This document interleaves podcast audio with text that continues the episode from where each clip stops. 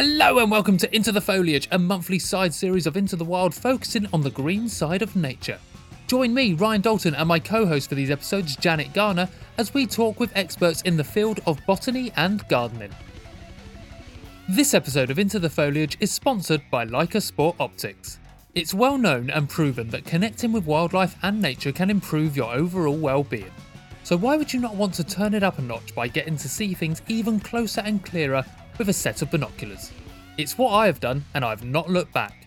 I wouldn't shout about a company on the show that I haven't used or been impressed by, and it's important to me that companies we are partnered with have the same values as Into the Wild, which is why I'm proud to give them 5 thumbs up. A great range of kit with superb optics, and they even have payment plans if you don't have the cash up front. If you want to check out more of Leica's range, then visit their website that can be found in the write up of this episode. And now, on with the show. Hello, Janet. How's your plants? Yeah, all, all good, thank you. It's it's it's really a busy time though. You know, when a day can't go by that you have to go out there and do something. And um, you know, even if it's just throw a bit of water on something, do you know what I mean? But um, you know, Whenever is- you say stuff like that, you sound so aggressive. no, you know, it's just like tonight. I thought, oh, I don't really fancy it, but I thought I need to go out there because I have to. If you're if you're growing, you know, if you've sown seeds and you're nurturing seedlings, the least you can do is go out and check a minute. Like if Yeah. you don't go out there on a warm day and you leave them, and the next day you go out there and they've all died because they've got to, then you might as well not do it. So, so there is a there is a responsibility to baby plants, giving them. I was so happy with the rain last night. Oh, and me, and today it rained here today as well. I do. We haven't had. We've had 24 we have. degrees sun today, so it's f- all that rain and go away. But but Yeah. it, it did uh, rain all night, so I'm hoping like we were like me and Kel at the community garden. We I WhatsApped her at like midnight, going get in. Yeah, And uh, like, yeah. yeah, we're so excited. And, and on when was it? I went. I think it was Saturday morning. I went to the allotment and stuck a load of seed, like little plants in that I'd grown from seed. And I did water them, but I thought, oh, you know. So when it's rained twice now. nice. Bring it on. So you know, I mean, the only thing is, it does make the weeds grow more. But then you know, Our guest look is looking look so happy about that. you couldn't have said that to a, a worse person. Blake's dancing. um, what's been your plant highlight, Jan, of this month? We'll go month. Um, well, it's a highlight, but also a little bit of a failure that I'm not happy about. I'm Oh. going to blame. I'm going to blame Alan Titchmarsh for it. Actually, Jesus It- Christ! I know. I'm going. I'm going big. She's time, calling her. She's burning bridges. I'm calling him out. It's the alliums because I really love alliums and Every be month. love them, but they're out. But I saw um, Alan Titchmarsh say once about planting them in pots so that when they come up, you can put them wherever you like, which is a good Yeah. idea. And you said that. You've said that on the Yeah, podcast too. Yeah, I have, and I followed the advice, and I had 180 allium bulbs in pots Jesus down the side of my house, all waiting to, and lots of them are see it from space. But I don't think they, I don't think they do as well in pots as they do in the ground. They're not, they don't look as sturdy. Sexy. All right. Some of them have actually drooped, like gone. Mm. com- I know. So, and you know, and also you have to keep going out looking, thinking, where did I put that pot and watering it? But you know, I I'm glad I've Is that tried. how often you're moving it around? No, no, because I've got a few out there in amongst like other things. But Right. if they're in the ground, Yeah, you don't have to worry I don't water them. But in a pot, you've got to water them. So they look nice, but I did expect it to be there to be more, and some of them have just failed. They haven't worked. Are you going to write a letter to Titchmarsh? I don't, I'm, I'm sure he'll hear it when he comes and listens to the podcast. Can you So, um, imagine? I know.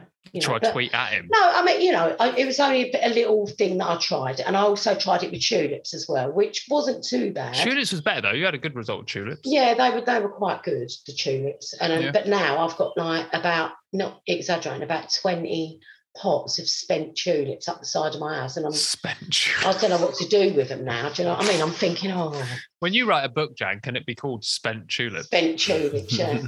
yeah, what do I do with them? So st- some of them came up better than others.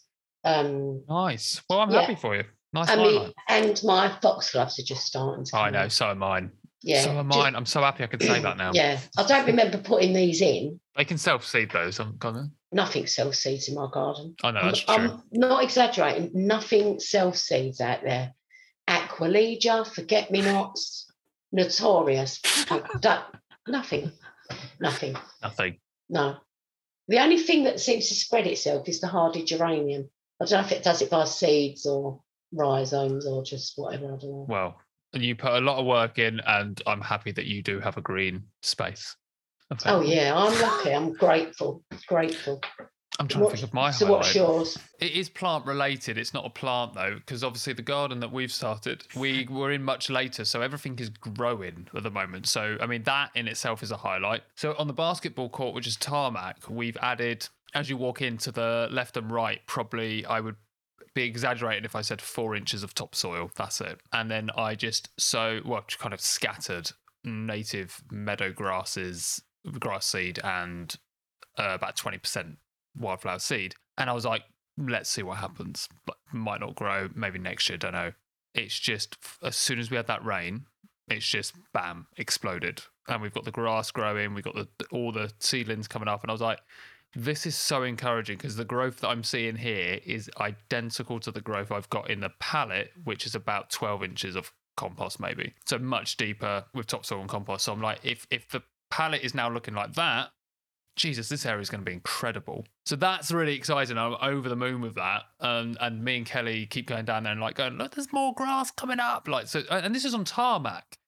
This is like, and so I'm just uh, that that bit I'm really happy with because I'm hoping to show people that if you've just got a concrete space as a garden, it doesn't matter. Just go on Facebook Marketplace, get some free topsoil, get a, uh, some tires from the MOT garage, and you can make a green space. Like it's so you do it for free. But my highlight in the last month has to be our skip find. So we've been digging in skips in the local area to find free. Well, actually, to find a lot of rubble because it's it gets good. I bet it's not Highgate though, is it? Oh God, no! Jesus, find you. You, you just find like a week's food shop in there. Designer in Highgate. pair of Nikes. um, we actually found a Vax Hoover being chucked out on the street the other day. Really? Yeah, imagine that. But that wasn't the top highlight. It was a sink, a ceramic sink, Oh, a huge must. I mean, I haven't measured it. I'm gonna guess two foot long, about a foot deep, and about a foot wide. Wow. That's average. I'm guessing. So it's making it into a little a mini pond. So what we've done is use the rubble we've collected to make another mound hill that we'll then put topsoil on. But the the mount the rubble we're finding is like clay based as well, so we can make these little like holes that can be pots. So we're putting the soil in that, but the plants we're putting in actually need clay soil. So things like dark mulleins and stuff like that that actually will grow well in that. Put some of the ragged robin in the water. And then we're going to fill it up, and yeah, so it's going to be a nice little pond area. Oh, So yeah, that's been my highlight doing that. Um, amazing. Uh, let's bring in our guest, ladies and gentlemen, on Into the Foliage. This month's guest is a return into the foliage and return into the wild because he's been on Into the Wild with uh, Nature Room 101. It's the lovely Mr. Leif Bersweden. Leif, welcome to Into the Foliage. How are you? Thank you, Ryan. I'm very well, thank you. How are you? I'm good. I'm very good. I am sun kissed. I don't know if that's coming Yeah. across on Zoom. Does it? Do I look red? No, you've got a very light background, so you're more of a silhouette. Yeah, yeah, yeah. I'm so, I'm feeling really warm. I'm putting sun cream on, but dog walking in this weather Mm. is I've got farmer's tan. That's what I'm trying to say. Um, but I'm very tan. well. Yeah, I'm very well. Um, what have you been up to since we last spoke, Leif? since we last spoke, well, since Nature Room 101, Yeah. Running away from everyone for putting peat bogs in room in Nature Room 101. it's a bit of a mistake. I'm really regretting that. But um, lots of stuff, mainly mainly writing books, to be honest. I'm at this crossover point of finishing up one and starting to think about the next one and it's all a bit confusing. To be honest. busy man. but- we must ask you as well on the show because me and Jan always talk about this. What is for you? I mean, we've got a, we usually do for a month, but for you, we could do the hour, but we'll do the week. What's been your plant highlight this week? Plant highlights this week. Um, um, I tell you what, I did find this morning, which was really cool. See, he could do a day. Yeah, I could do a day. Yeah. um, have you ever seen goat's beard? No. So goat's beard is like it kind of looks like a dandelion. It's got yellow uh, flowers and a flower head. Hmm. Um, and then the sepals or or look like sepals, but they're, they're called bracts. Without getting too complex, they're called bracts, and they come out from underneath the, the yellow petals, and they're bright green, and they stick up in this like ruff of spikes. They're not actually spiky, but they look like spikes all the way Mm. around this yellow inflorescence. And um, they're relatively common. They form clocks like dandelion clocks, but they're like much bigger. They're kind of the size of like an apple. Um, huge, great big things. Beautiful because they've got that same like intricate geometry going on. Um, but the really weird thing about them is that so they open up in the morning, they flower for the morning, and then gets to midday and they just close up again. If it's sunny, rainy, whatever, they'll stay open in the morning and then close up in the afternoon. And so no one really knows why they do this. There are various theories, but um, yeah, it's earned it various local names around the country, like Jack Go to Bed by Noon is one of them. Is that the name? Yeah, yeah, yeah. Someone, yeah, I can't remember where. I think that's widely used around the country. Is it this? I'm um, just going to try and show you a picture on Zoom. Is it that? Yes, that's the one. That's really beautiful. They are, yeah. They've got those little black specks in the yellow, Yeah. and then that ruff of green, what looks like armor around the outside. Yeah, they're really Um, nice. So yeah, I saw my first of the year today, which is which is pretty good. good. Do they grow in particular habitats or? They'll just grow. They'll grow anywhere, like in basically in grassland. So they'll grow in grasslands. They'll grow on road verges. They'll grow. I saw mine by the canal or by the river. Um, so yeah, Could you grab me some seeds? yes, and you will. You'll. They'll be in London as well. But don't- yes, I I've can. ever seen them. But if you see them if Yeah. in seed, grab me some seeds. I'll grab you. I'll grab you really a, beautiful. a goat's beard clock. Grow- yes, thank you. well, we are talking today about your your book that's coming out, not the book you're writing or planning to write, your book that's coming out, which is an exciting time, called Where the Wildflowers Grow. I've seen the front cover. They, who did the Ooh. anima- Did you do the animation for that? Um, the no, so I helped design the cover, but Mhm. the actual artwork has been done by um, James Weston Lewis, who's done an amazing job of bringing it to life. It's beautiful. It's Um, really, really nice. I have, I have actually illustrated bits on the inside though, so Have you? you'll have to, you'll have to get a copy and have a look at that. that. so, where the wildflowers grow. Do you want to tell us, obviously, what this book about, but also why why this book? Where did it come around? Yeah, so the book itself is like a big celebration of British and Irish botany. And so what I did is I went on this big adventure um, through the seasons last year, starting on the 1st of January um, and literally plant hunting my way all the way through the year to the 31st of December. And along the way, I was looking for plants that kind of that most people have heard of, things like Mm. bluebells and dandelions, um, that we still names that we still retain in our vocabularies generally, Yeah. even if we don't know what they look like, and the plants that like define the habitats. And then also all these amazing, really like wacky, intriguing plants that do all these ridiculously cool things, um, but that people never really hear about. Um, so things like there are plants that generate heat, like mammals do, or eat animals. Basically, I think there's this huge thing where people often assume that plants are a bit boring, and that acts as this big barrier to finding out anything more. So there are so many plants that grow in this country that no one's, well, very few people have heard of because of that. But actually, they do all these amazing things and a lot of things which animals do themselves. And then along the way, I met with people through the whole year who have some kind of connection to their local flora and basically just went plant plant hunting with them and chatted to them about why they like going to look for wildflowers um, which was a really special thing because it you know i can share as much of my passion for for plants as possible but it's so good to have all those other botanists and and just people who love you know admiring the wildflowers in the place where they live. Um, it was really really good to have them involved as well. So yeah it's basically it's a big adventure through the seasons. Um, i want it to be this like gateway into british botany and trying to like just I don't know, lift plants up a bit and give get them some attention because they do all these incredible things, which I'm convinced so many people will find really, really interesting. But we just don't hear about them because of that assumption that our plants are boring. Therefore, we won't really think about them. They just have the added complication of being rooted to the spot. I mean, plants are so important. Obviously, they're the base of the food chain. They support all our other wildlife, and yeah, they don't get enough attention. So I'm here to try and like Push shout about them a bit. What, so you did this throughout the year, all four seasons. yes, yes, I did. So, Okay, this is a classic Ryan question. Favorite season for the book? Ooh. So uh, what I would say is it's not equally split between the four seasons. Mm. Um, I covered them all, but into I there most chapters are dedicated to spring and summer Yeah, because for obvious reasons. uh, for obvious reasons, yeah. But I would say I would have to say my favorite moments all came in the summer. Ooh, is that true?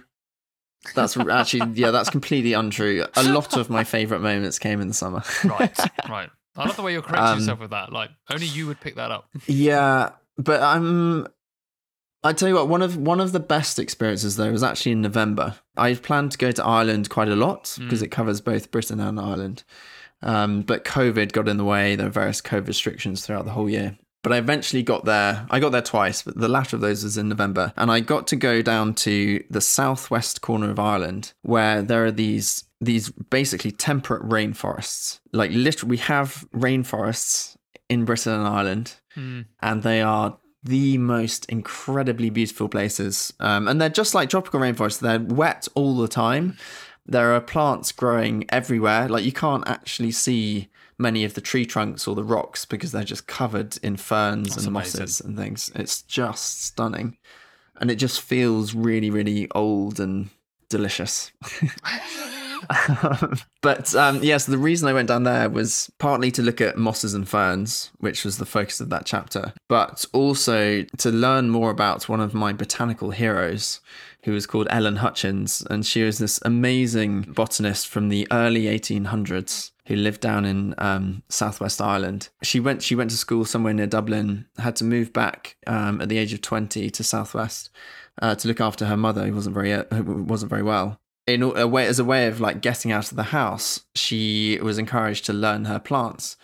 And so over the following few years she just like walked the woods hills around where she lived and taught herself all of the plants but particularly the mosses uh, the liverworts bryophytes generally which covers those two groups um, and the seaweeds and lichens as well. And she just became this like insanely insanely sick botanist who was just like finding new species for Ireland all over the place. She was finding new species that were just new to science full stop. Wow. And this was all at a time when of course there were no field guides, there was no internet, there were no like courses you could go on or anything like that. She wouldn't have had wet weather gear like we do today or like sturdy walking boots. And this is like a really remote inaccessible part of Ireland, um, particularly back then. I discovered her name um, about 10 years ago now. Her story is just so inspiring. And she spent seven or eight years doing this and then became really ill. Well, she was ill throughout herself, but then it got really bad and she died just before her 30th birthday. So she went, she was this amazing person doing all this cool stuff in the face of like massive adversity. And yeah, just discover, and like mosses is like such a hard Such a group hard- to get yeah. into, um, even today. So, Mm. Yeah, so basically, I went to learn about her. Um, there's the Ellen Hutchins Festival, which happens every year down in County Cork. So I met someone from that, uh, Clare Heardman, who's absolutely wonderful. Showed me around Glengarriff Woods, um, which was this temperate rainforest, and yeah, just had the best time. So that was really really cool. Mm. Um, lots of really special moments in that. I've completely forgotten the original question now. Don't you know if I answered it, me but- with this story of this lady. That was absolutely amazing. I love tales like that where there's like you're saying like it's inaccessible now. Imagine how inaccessible it was in the 1800s. Mm. It's mad, yeah. And like She you said, was she so wasn't wearing super dry back then. Yeah, exactly. Yeah, she'd have been in like petticoats and stuff. It's just Yeah. insane. Just Um, wrapped in sheep's wool. But like, yeah. that's that's amazing. I absolutely Um, love tales like that. You, before you went, like, did you not? Did you plan where you were going to go before, like that for the year? And what was that? But if you did, what was that based on? Like the seasons that you knew what you'd see, where, when, roughly. Yes, I did. Um, to an extent. I mean, it changed quite a lot as I was going around, but um, I wanted to like present on a plate sort of a, a summary, if you like, of British botany and how amazing it is. So I thought the best way to do that was just to, yeah, go through the calendar year. So for each month, the way I sort of structured it was each month I was like, which are the habitats that I would like most like to go to in May, for hmm. example. And so May it was all about the Bluebell Woods and the Coast Path. During the the main bulk of the book, April through to September, all the chapters are loosely habitat based. Um, so I've got one on Bluebell Woods, I've got one on the coast path, you know, chalk downland, I've got mountains, I've got um, water plants, which is one of the best ones. And yeah, and then at either end, it's a bit more kind of more sort of seasonal stuff when it's because obviously it's slightly harder to find stuff in the in the in the autumn and winter. Not impossible. Loads of stuff still out there. Um, but yeah it just takes a bit more searching for. So yes i did have this plan. I as i said i wanted to go to ireland a lot more. I'd made these plans to go to various other places in ireland. But yeah because of covid wasn't able to do that other than the two visits that i that i fitted in. Uh, but yeah, I just wanted I wanted a good range of I wanted a good geographical range around the country. I wanted a good range of habitats. Mm. Um, to try and get all those really interesting plants and the really common things which people have heard of. And yeah, just to try and summarize as best I could the world of botany to act as that gateway into into plants, which I'm hoping it'll be. Cross fingers. I think it will be. Yeah. Did you see? Did you see any plants that you haven't seen before? I did. Oh my goodness, I saw some absolutely brilliant things. I mean, like, and I'm things gonna, which are you going to name them? I'm going to Google them. yeah. um, I didn't really go out with the intention of finding new stuff, um, but inevitably along the way, I either stumbled across things I'd never seen before, which was brilliant. Um, it's always the best when that happens, like completely unexpectedly. um, or like you know, when I met people they were often i mean they were so generous with the they were sharing their local plants and local favorite places with me and inevitably yeah that led on to oh i've got this really rare plant growing in this place let's go see it so yeah there are some really nice sort of like the shiny pokemon cards of the botany world are in there as well amazing reference um, but um yeah so i saw loads that i've never seen before you're going to ask me my favorite of those, aren't you? I next. I just I've got the phone ready on Google for when you name one. Okay. Um, you don't have to name one, but I just want to like because you look you look so happy when Jan asked that question that I thought I have to see it when he says which ones you saw. One well, one of my favorites I've never seen before was Greater Bladderwort, which is one of the most amazing plants I've ever seen in my entire life, and it gave me possibly the best moment of my entire life. And I'm not exaggerating when I say that. Water um, plant? Am I looking at right? It's one? a water plant. Yeah, it's got yellow flowers. So yeah, it's got it's got these like 15 centimeters tall red stems with mm. like a yellow flower at the top. Looks a bit like a flag on a mast, and that's just sticking up out of the water. And then underneath the water, you've got these like feathery uh, leaves, and it doesn't have any roots. It's not rooted in the ground. It just floats around in the water. And Greater Bladderwort is a carnivorous plant. So what it does, um, it has these little bubbles in the leaves, which are called bladders, bladder traps. And these bladder traps, they're slightly smaller than a pea. So they're like pretty small, but you can see them still. And what the, the plant does is it pumps everything that's in the trap out, whether that's air or water or living things, it all goes out. And you end up with this tiny vacuum in this really small bladder trap. And there are two hairs that are just sat at the entrance to it. It's like a lidded pot. And when some little aquatic invertebrate crawls over those hairs, like is wandering around the leaves, crawls over those hairs, it triggers the trap. And within uh, it's in 10 to 15 milliseconds, so like ridiculously fast, the trap opens, everything gets sucked inside, and it shuts again, like in a flash. And it, that's the fastest known movement in the plant kingdom. So once that has happened, the invertebrate is inside, can't escape. The plant releases enzymes to digest the invertebrate inside the trap. There are also like bacteria. You know how in our intestines um, we have like bacteria that does like help digest everything. Yeah. Uh, these plants have that as well, so they help break down whatever insect or invertebrate has been taken into the trap. And then within like half an hour, they've pumped everything out again. They're ready to go because they're not rooted in the soil, in the like silt at the bottom of the water they just get blown around by the wind on the water and so they're literally like botanical jellyfish just like moving around the water just hoovering up all these little invertebrates That's in the water amazing. which is just insane and so i had this amazing experience where um well, makes me makes me emotional just thinking about it um, I had this like so I was with um, this wonderful botanist called Joe Parmenter mm. who took me around one of the Norfolk Broads and we were all walking along this path and she parted this curtain of reeds and it revealed this like ditch of water which was full of amazing aquatic plants one of which was this greater bladderwort. And i was like this is amazing. I've never seen this plant before. I've seen like different bladderwort species but this mm. is the biggest one. And it's just floating there and it's i don't know five meters away. So like it's really close and you could just about see like the leaves just under the water and I was like, this is amazing, but it's still very frustrating because it's like so close. This plant, which is so inaccessible, is so close, and yet I still can't properly see it. Get to it, like yeah.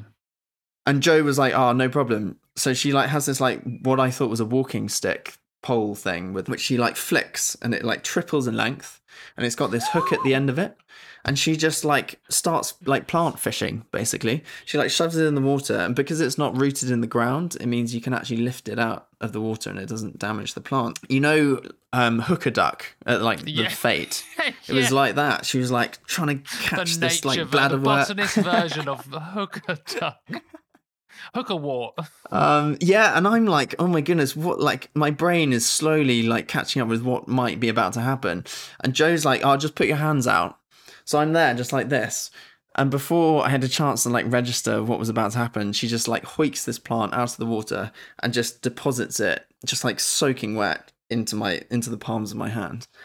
And I just it was literally it was literally the best thing that's ever happened to me. Like this plant, which is normally so inaccessible, it's so out of reach. I can never get a close look at it. Yeah, it was suddenly just in my hands. And like it's the it was just the privilege mm. of being able to actually hold this plant was just so special and like to share i mean it sounds kind of cheesy but like to share this moment with this plant um because that's another thing i want to try and get through with this book is i think we need to talk about plants as if they were animals or in the same way that yeah. we talk about animals yeah. yeah so just to be able to spend that moment I was, you know, for like five, ten minutes looking at all the bladder traps like up close, and you could see um, the ones that were full were like black, and then the empty ones were lilac. So you could tell like how well it was eating and That's all that amazing. kind of thing. So good. And yeah, at the end, it just got plopped back into the water and it like rights itself and it's back again. So absolutely amazing. And that, you know, I'd never seen that plant before. I cannot wait for the next time I see it. I have to go find it again this year. It's just, it's just so good. You know where it is um, now, don't you? I know where yeah. it is now. Yeah, yeah, yeah. go back and say hello to the same one. Disclose location. Um, yeah, but that I mean, yeah, that's one of. I think we've got about thirteen carnivorous plants wild in this country. That's amazing. And that's one of them. I don't think I've heard. I mean, there's probably loads, but I've hmm. personally mm. never really heard about. I, I don't wouldn't think of carnivorous plants in the hmm. water mm. in regards to the underneath. I wouldn't. Yeah. Which actually well, makes more sense probably than other. Yeah, yeah. but that probably makes more sense than carnivorous outside mm. because there's probably way more life floating around in a small patch of water than there is that yeah. might fly past. True.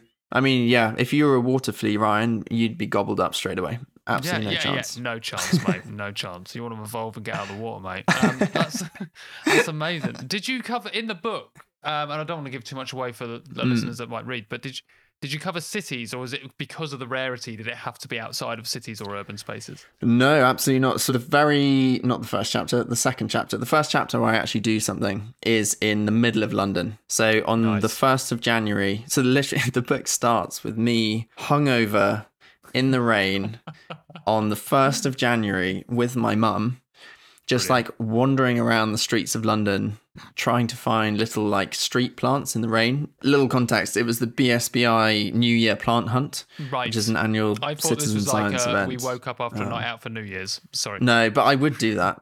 Yeah.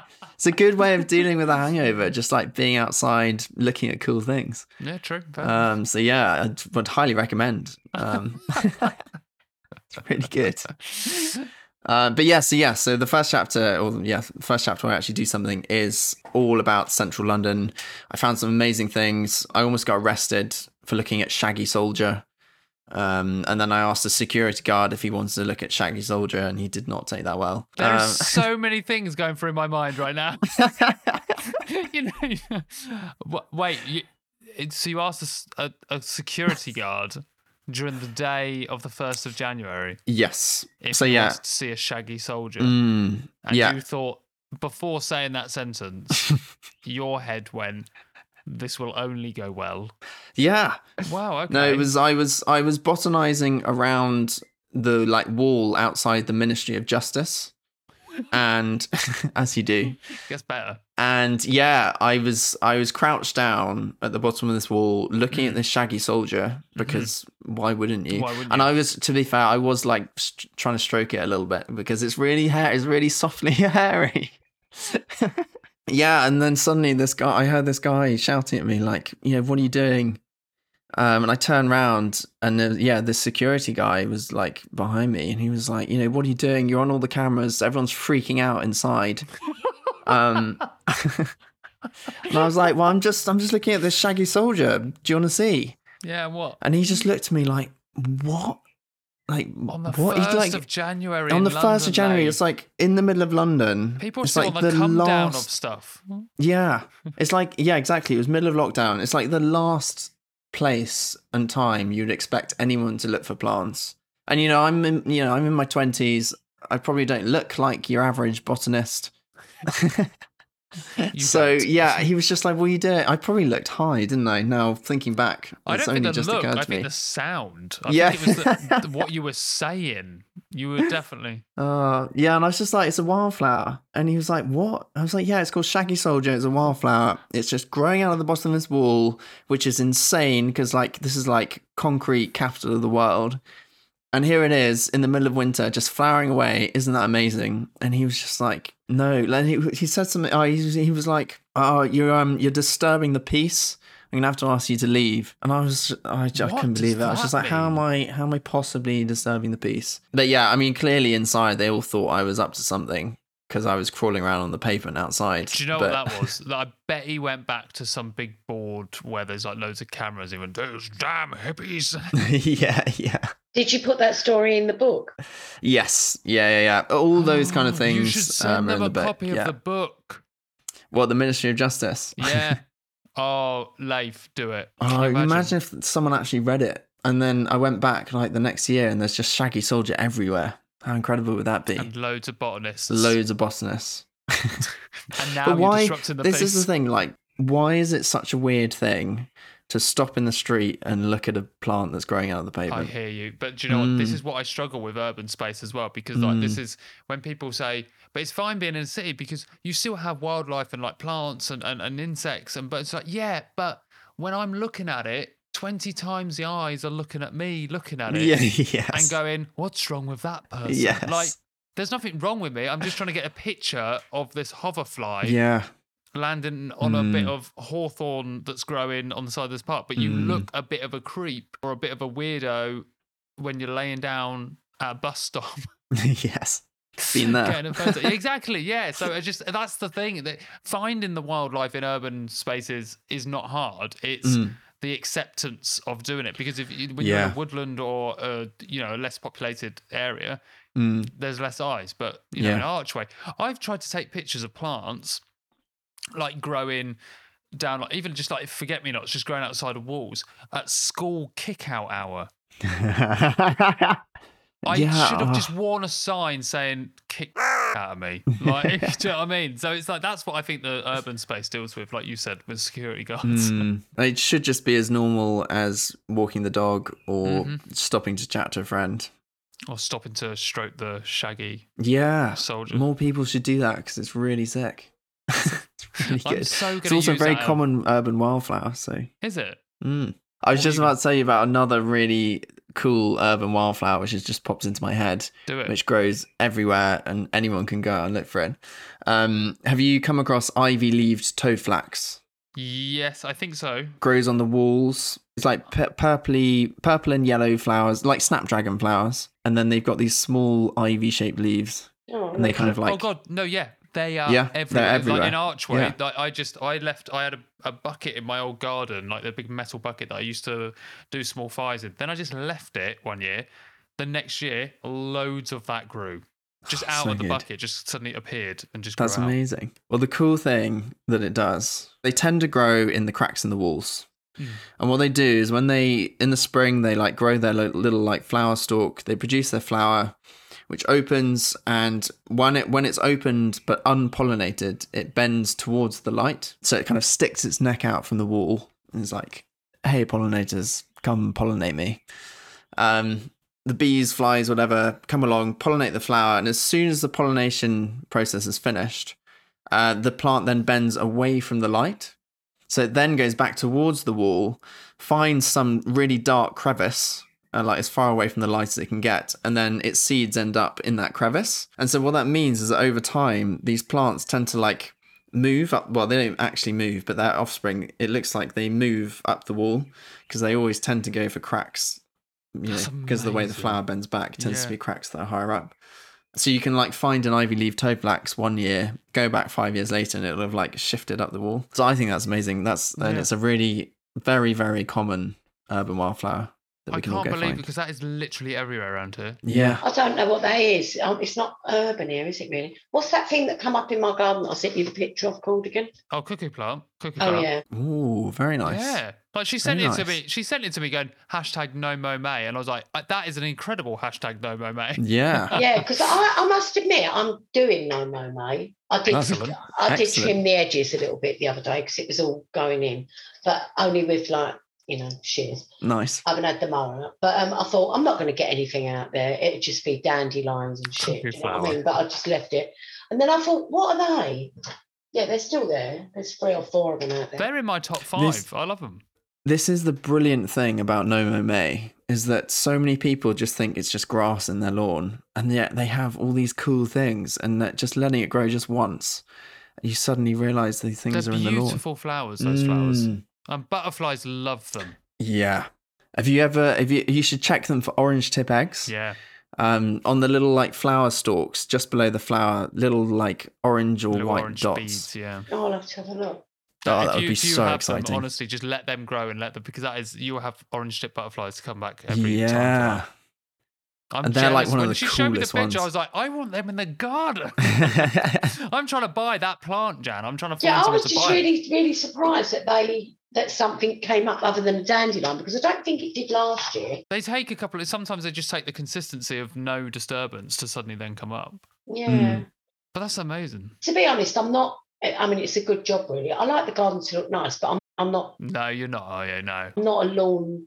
I'm not. You know, I'll mow it and keep it tidy, but I don't put stuff on it or all that digging No. weeds out of it. I just leave them, mow them off. But um, because I don't, I don't really care about it. no. I, like if it was me, I wouldn't have grass. I I just like the plant. plant. You just have pots, but not pots of alliums. Well, I would just have beds with, a, with paths going in between yeah. Mm. and not grass. But I can see that you know the grass is good if stuff grows out a bit like that. But so do you think? Do you think you'll keep that? Do you think you'll let it grow through the summer? What the whole grass? The yeah, yeah, yeah. If you like, I don't know, like I don't know what your garden looks like, but if you like mowed like a path around the edge where you have your flower beds, I'm imagining like a square here, Could do, couldn't I? Yeah. and then just leave the middle bit. Leave the cuckoo flowers, Um, definitely. Just mow around them. Do you know the only reason why I wouldn't is because I get bitten really a lot, Ah, and and it, it seems to if I go out there in the grass and I get Mm. bitten at work as well. Um, there's something around here that bites you quite badly. I don't know what it is, but it's not just me. But I know lots of people that have had cellulitis and getting Mm. bitten in this area, and I'm a bit wary of that. The long grass. You know, I reckon you could. I reckon you could leave the a pat like literally like I don't Oh know. yeah, I could leave some of it. like a circle, like around. If there's a Mm. cuckoo flower Yeah. growing, or like a couple in a small area, just mow around that, Mm. yeah, they're right. Where are and then they might They're- spread in a small area, and actually just less grass will grow, and more They're flowers. right. They're right in the middle. Anyway. Do you- Look at us just standing up as if we can see that. Yeah. They're, no, I'm just looking where they are. They're She's right. like, look, it's out there. It's like Jan. All I'm yeah, seeing they're in is the middle. I can show you. You might be able to She's actually showed us. For the listeners, this is awful. Here we go. oh, n- ooh, ooh, there we go. Like you can't really see them, but they're. See that little bird path? Yeah, yeah, I They're can sort think I can see him just to the left of in that. front of that. You see my grandson's wall. Ah. Oh, my, this is so exciting! Cuckoo flower in your garden. I know, I Oh, know. so I'm envious. excited when I see him on Hampstead Heath. Let Yeah. alone, Yeah. let alone in the garden. Um, I'm wondering what else might come up. Now. Yeah, well, imagine imagine if you got like bee orchids. Won't be long now before the bee orchids are out. Imagine. I'm always so jealous. The people who do No Mow May and find they have bee orchids in their lawn, I'm just like, this is I'm that would be the best thing that's ever happened to me. Um, back to the book, right? so you're so you've covered cities and everything. Yes. What and you're hoping this book is going to be a guide for people to be able to use, or just a get like you said, a gateway into learning or learning their patch of wh- how to look for wildflowers. So at the moment, if someone says, I'm kind of like, I kind of like the idea of learning more about plants, but I know nothing about them. At the moment, there are a couple of s- specific books about orchids and things. Yeah. um, but, you know, other than that, there's sort of field guides or, or like coffee table books, which are all hmm. great, but there's nothing which necessarily like grabs that initial interest. So I wanted to write something that if someone's like, I'm interested in learning more about Britain's wild plants, you can just give them this book and that will help cement that interest because the book is like, it's all about the emotion and like the joy you can get from looking Yeah. at plants and like learning about them. I hopefully it's not boring. I don't think it will be. really hope not. If it if it reads as Um, you've spoken about some plants on this show, it will not be boring. But I think, um, yeah, there are t- there are like two main things that I've tried to do with it. One, as I've already mentioned, is I and I do this in everyday life. I talk about plants in the same way as I talk about animals Mm. because I think that's really important for like bringing them up to the same level. Because as I said, they do all these things that animals do. They just do them in a different way. So yeah, I talk about the plant. You know, I work. I use words like creatures Hmm. that we would normally associate with animals, but I refer to plants as creatures all the time. They're just wild creatures. Um, so I do that, and also, again, I don't think I think a lot of people, even if they're like, "Oh, okay, plants kind of interesting," I think often people don't know how to go about engaging with them in a way that is relatively obvious how you engage with like a butterfly or any kind of animal that like moves around or has eyes or thing, you know, because you can kind of relate to them a bit more because they're more similar to us. But what I try to do in the book is exhibit all the ways that I and all the people who I meet along the way engage with plants and interact with them. Um, so really, really simple things like I spend a lot of time at plant height rather than head height. So I will like one of my favorite things to do is to get down into like a grassland and just like immerse myself in that world and imagine what it's like to be like a little fly or a bee flying around and how mad it would be to have like buttercups the size of trampolines on big stalks in the sky and like how incredible like a dandelion clock would be like this huge great big like hot air balloon thing of dandelion seeds and like that it just these things are all very very real and they exist in our world and we're so lucky to have them. Um but actually we've got to just stop get down on the ground and like look at them close up and imagine you know imagine them at on our scale if you like.